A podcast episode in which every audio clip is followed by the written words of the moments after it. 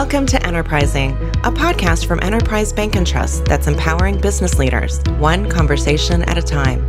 We'll hear from different business leaders about how they've found success in cultivating their professional networks and keeping them healthy and strong. I'm your host, Alana Mueller, an entrepreneurial executive leader whose primary focus is to connect, inspire, and empower community. We at Enterprise Bank and Trust thank you for tuning in to another episode. Hello, welcome to another episode of Enterprising Podcast. So great to have you here with us today. And even greater is that my friend Neelima Parasker is joining us today as our special guest. I'm so excited. So, Neelima is the owner, president, and chief executive officer of Snap IT Solutions, an innovative technology training services and solutions company. Neelima founded Snap IT Solutions with a mission to empower communities and create opportunities in technology and engineering. And she has certainly done that. Neelima, welcome to Enterprising. Thank you, Elena. So great to be here. Oh, it's so great to see you. It's been such a long time. Tell our listeners just a little bit about yourself and about Snap IT. And then I want to dig into networking, which I know you are very familiar with. Thank you. As you have mentioned, we are a technology solutions company first, but with the division of trainings within the company this trainings division or constantly puts our pipeline into the IT market, not only for Snap IT, but also for other technology companies. So Snap IT is built on a specific business model. We have its patenting is on process. It's called Snap IT Sprint. The first division of the model is the trainings division that I referred to about, custom trained for adults and young adults to get into IT the second is the solves division, where we create products for small, medium businesses and utilize the talent that we have brought in from trainings into developing products with less critical timeline and milestones. And the third division is pods and placements. This enables us to bring in work from big corporates and get the work done with the talent that we have developed. And also, in future pipeline, we're looking at placing the talent because the amount of trainings that we have done for the students has gone exponentially high. So this has created another avenue for us to place talent in the industry. How cool. And gosh, what a perfect time to be doing that. You know, we're hearing so much about in the marketplace about just the difficulty of attracting and retaining talent. So the fact that you are creating the pipeline and actually getting people in the positions they need to be in is just so fabulous. So great, great work. Very cool. Thank you. You know, I in sort of preparing for our conversation today, I was thinking back to I don't even know how many years ago when we first met. And I remember I met you at a Society of Women Engineers event and you know, you came right up to me, you introduced yourself, and from the start, it was so clear that you are a person who's very comfortable with networking. You put everyone around you at ease. And frankly, you exude a warmth that draws other people in. We people want to come and talk with you. I want to know how did you formulate your approach to networking and what do you do to effectively nurture your own contact base? Thank you, Elena. I think it's probably you that made me talk. no, I'm just kidding. But I did enjoy our meeting. You came across as much with the same intense communication skills as much as people around us were attracted to you as much as I. So I share the same respect. Thank you. Thank you. So to answer your question, really, I have reflected on how I behave in different environments. When I like the nature in which we are coming together, the topic or the the reason we are networking, that's the first check mark for me.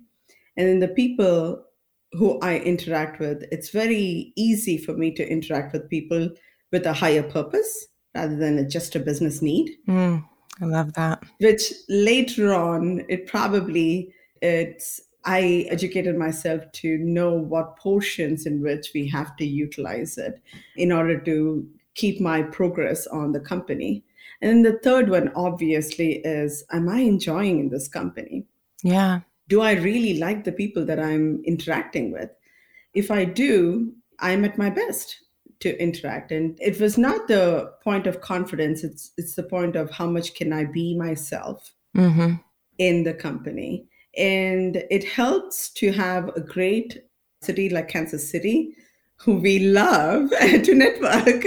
And people are great almost uh, at every event, they're great at it. Some people either take it to the far right or far left, where they're totally business or they're totally having fun because they have no, no other place to be at. right, that's true. so, how do we navigate those communication, those center points? where they we are coming together on a purpose mm-hmm. with people who are more thinking about more than just themselves and their the purpose that they represent so only then yeah i mean what's so i think wise about that is first of all just the notion that you would begin with purpose which i think we should all do you know our companies all have mission statements and so you know i think to the extent that we can have either a personal mission statement or at least a, a, purpose with which we're approaching various interactions. I think that makes so much sense. So I love that. And then, secondly, when you talk about understanding the balance, kind of the balance, you know, is this a social call? Is there a future opportunity? And in some ways, you're sort of you're gauging that as you go but I like that you're getting, again, both some personal benefit, but then also thinking about the long term benefit to your company of having this interaction and, and that you're trying to strike a balance. I think that that is terrific. And then are you enjoying the people you're with? So yeah, you're right. It, you know, in, in a friendly city like Kansas City, people at networking events tend to be friendly, but you know, certainly there are some interactions that we appreciate more than others. So the fact that you're sort of constantly measuring that, I think is really wise, really wise. You know, one of the things that I have been chuckling to myself about, yeah, I don't know if you'll find it quite as funny, but most engineers that I know would not call themselves great networkers. they they don't perceive themselves as great networkers. They're not natural born networkers. The funny joke is I actually think engineers have a great time and I think they have a very high capacity for interactions and great networking, but I think, you know, common lore says otherwise. Talk to me a little bit about how you have encouraged your own team, a team of engineers, to embrace the power of connection and what that's meant for not only them individually, but for the company. So I've been in uh, IT world for about 20 years, 20 plus years, and I'm a dual engineer. I'm a mechanical engineer and a computer sciences engineer. A real nerd, a real nerd, totally, totally. I'm good with the nerds, my favorite kind of people. So that's great. That's right. I would call engineers, I know there is a term nerd for an engineer. We all communicate in different ways. They are too, right? The popular way of communicating is obviously to strike off or off balance topic and be able to continue the topic and bring it back to the on balance, right? The topic and kind of mix it together. So some engineers may call it fluff but it's proven that the fluff actually is the bond for certain things. So it's a combination of things that sometimes engineers are subjected to being a nerd because of that, because they're on target, on mission, on getting things done. I would say I encourage my team to be more vocal, especially after this situation we're all in, the little inconvenience. Exactly that actually helped quite a bit for our company to interact with each other a lot more. So when COVID hit, we started having weekly team meetings. That's a total optional meeting, but we had weekly team meetings where people would come and I would call on each and every person and talk about what's new, what's different, what's bothering them if they want to share. And maybe one or two weeks we went with not very many people sharing. But by the end of three, four months, we all know about each other's lives and each other ways of doing many things. And we heard pretty weird stories sometimes. Yeah, I'm sure so people were comfortable. Would you have had those conversations? I mean, I, you know, I know we would never have wished for isolation or for COVID.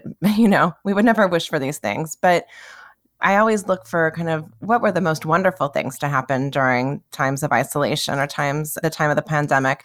So my question is, do you think that the team would have gotten to know each other in this way had it not been for the pandemic, had it not been for these special meetings that you were calling? we do have a good culture in the company. I, will tell you, actually, one of the best cultures that I've seen. It's not just because of me, it's because of the team that is coming in. Sure. We have a wonderful, diverse team, as you know. I think we would still have it, but very siloed interactions. This forced people to be on one platform at the same time, sure. hearing whether sometimes you may not have the time or not, right? to listen and learn about each other. And then we have these chat channels by the interest that they have. Oh, we great. Different interest channels. We have music, we have movies to watch, we have so many channels that people get in and contribute. So we now know each other at least a little bit about each other mm-hmm. and we've been growing we started covid with maybe 20 plus employees we had contractors, but 20 plus employees probably. Now we are 40 plus, maybe wow. even 50 employees. So you've more than doubled during the time of COVID, yes, which is amazing. Amazing. So in two years, you've doubled size. And have you been working in an office together, or has it been mostly hybrid or mostly virtual? After the three months of lockdown, mm-hmm. we opened the office, but I still have work from home option for pretty much all of my employees. They do have an option to come to office and work from office, but there is no mandate right to get to the office. So we have an office could pick 10,000 square foot office that has five, maybe 15.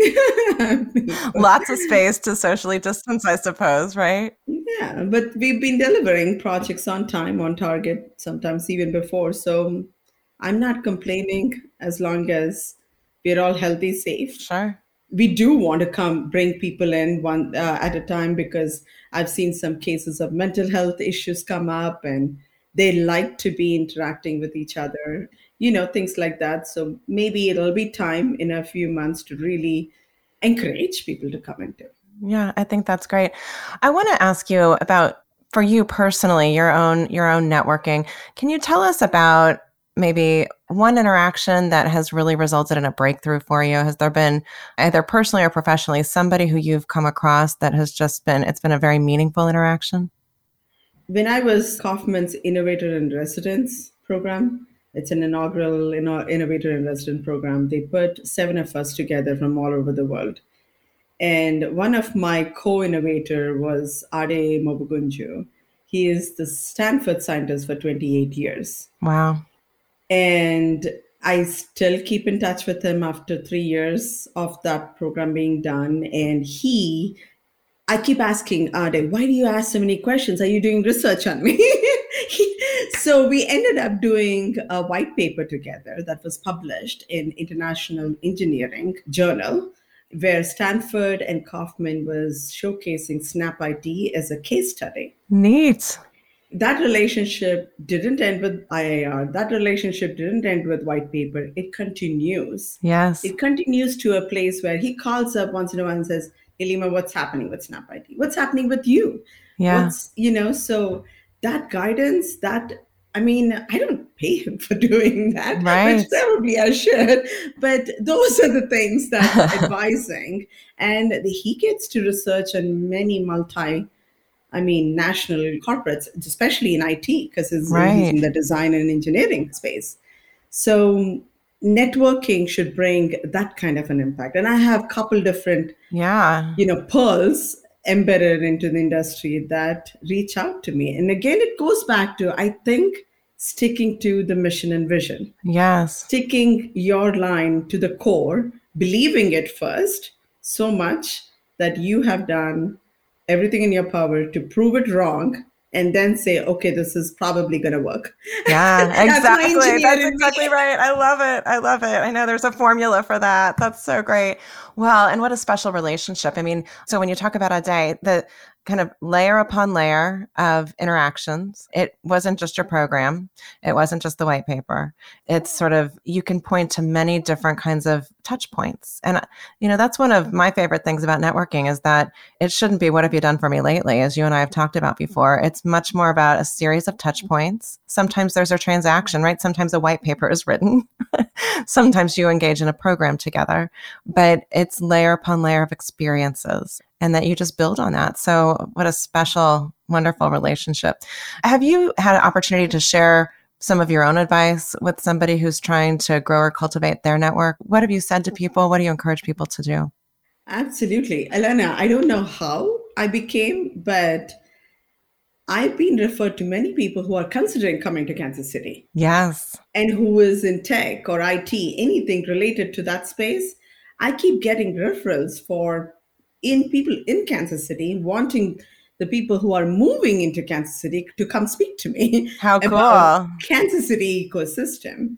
So that's been very interesting, especially the past two years. I've had multiple conversations with people who were moving in or considering moving into Kansas City, saying, What can you tell me about this ecosystem? What can I prepare? You're the Kansas City brand ambassador for the IT sector.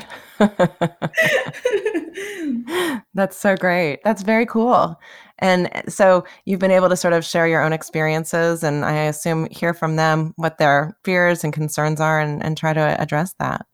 Yeah. And of course, I do participate and uh, I do speaking or mentoring events throughout the Kansas City area if anybody is interested. But uh, my heart goes mostly towards the younger generation. I know there's so much of what we talked on the internet for adults to learn and grow. Yeah. If somebody asks me to come speak to a bunch of kids and young adults, I am there. Yeah. That's the fear. Nothing against or you know towards the adults as such i just feel like with the world of google and internet and so much resources online if I have to dedicate a little bit of space to give, I want to give as much as possible to the next gen. Well, okay. So it's very good timing. I wanted to talk to you about this because I have to say, one of the things I most admire about you and about Snap IT is that I know that the organization at your direction has trained more than a thousand students in IT skills over the past few years. Correct me if I'm wrong, but it's my understanding that 80% of the students that you train are placed into apprenticeships and or internships in technology. And I can only imagine just sort of the places that these students will go as a result of this grounding. I mean, that's amazing. What I'd love for you to talk about is how did you get involved with this? How do you recruit and get these kids involved? You know, of course, I want to go back to networking, but talk about the ways that networking has factored into this effort, both from a recruiting and retention perspective, as well as how you actually educate the participants. So, when I put SnapIT's sprint model together, when training was one of the main and first component, I really knew that I was just by myself, maybe my trainers kind of thing, right? We didn't have the manpower, women power to get out there and find the talent that I'm looking to hire. So soon I learned that there is, which I didn't know, there is something called workforce agency exists, to tell you the truth. I had no idea that federal organizations support these workforce agencies, even statewide, and they have many other supporters. These workforce agencies are supported and funded with a very purpose to bring more workforce into the industry. But their focus was mainly in the manufacturing and construction for our Kansas City Midwest area, especially Kansas City. So I started putting one thing to another and I started promoting technology trainings to these organizations, knowing that thousands of people who are wanting a job is walking into those agencies. Not every everybody who walks in is our prime candidate for training. But if they walk in and say, I want to get an IT or tech, tech probably is that common word that would be our tag into okay these are various options that you have. That would be them promoting various options of trainings that they have. Now obviously they can't promote Snap IT right. They have to be ubiquitous i mean you know agnostic about trainings. But in case the student hears about Snap IT initially first two rounds we had to really put our foot forward. Yeah. but after the first two uh, classes graduated it literally went viral in the community that the students came through. Wow. We were told that their families were coming to graduation, talking like they were walking a Stanford. it was, I was bawling. Oh, it's so great. Because it takes three to five months of their time pure concentration and mind boggling information to go through to get through it. That they become your best marketing department. Exactly. so people started hearing about it. Yeah. I just love it. And I love that, uh, you know, you've sort of continued to follow them, you help them to find opportunities. I mean, talk about the power of connection. That's just amazing. Just amazing. So thank you for what you do there. It's just, I, I think it gives me sort of great confidence in the future that students are getting trained by the likes of you and your amazing company. So thank you for that. I have a couple of fun questions I want to ask you about. If you could meet with any one person for just a cup of coffee, just to get to know them for networking purposes, who would it be? Uh, anyone. It could be fictional, non fictional, living, otherwise. What would you say? RBG, maybe. Okay. I'm good with that. How fun would that be? I know. I know. Yeah. So great. I've been called that. I'm like, what? No, but I'm following her story in her journal. And of course, it's very interesting, her path. Yeah. She didn't start off thinking and knowing that she would do it. She fell into it and she didn't give up. That's right. Yeah, that she would be a good networking. she would, and she did, Have didn't a she? coffee with her. That That's right. Fun. I know. Talk about somebody who was well caffeinated without needing any caffeine, too.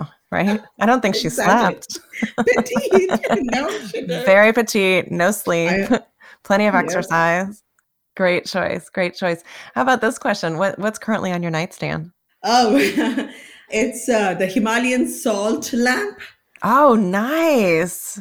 And a bunch of like I have a glass a jar that has a bunch of seashells that I gathered from different places that I went. So ocean, beach place is my favorite, and I've never lived in a beach. I was gonna say I, exactly. You don't come from a beach town, so that's pretty impressive. I love it. So bringing that little bit of the vacation spirit. Love it. Sleep. And my favorite candle. If you were to reach into that jar of seashells and pull any shell out, would you know where it came from, or not so much? Ah, not so much. Okay. that's a good idea. I may have to yeah, write it down. You might have to start writing them, right? Exactly. Yeah. that's right.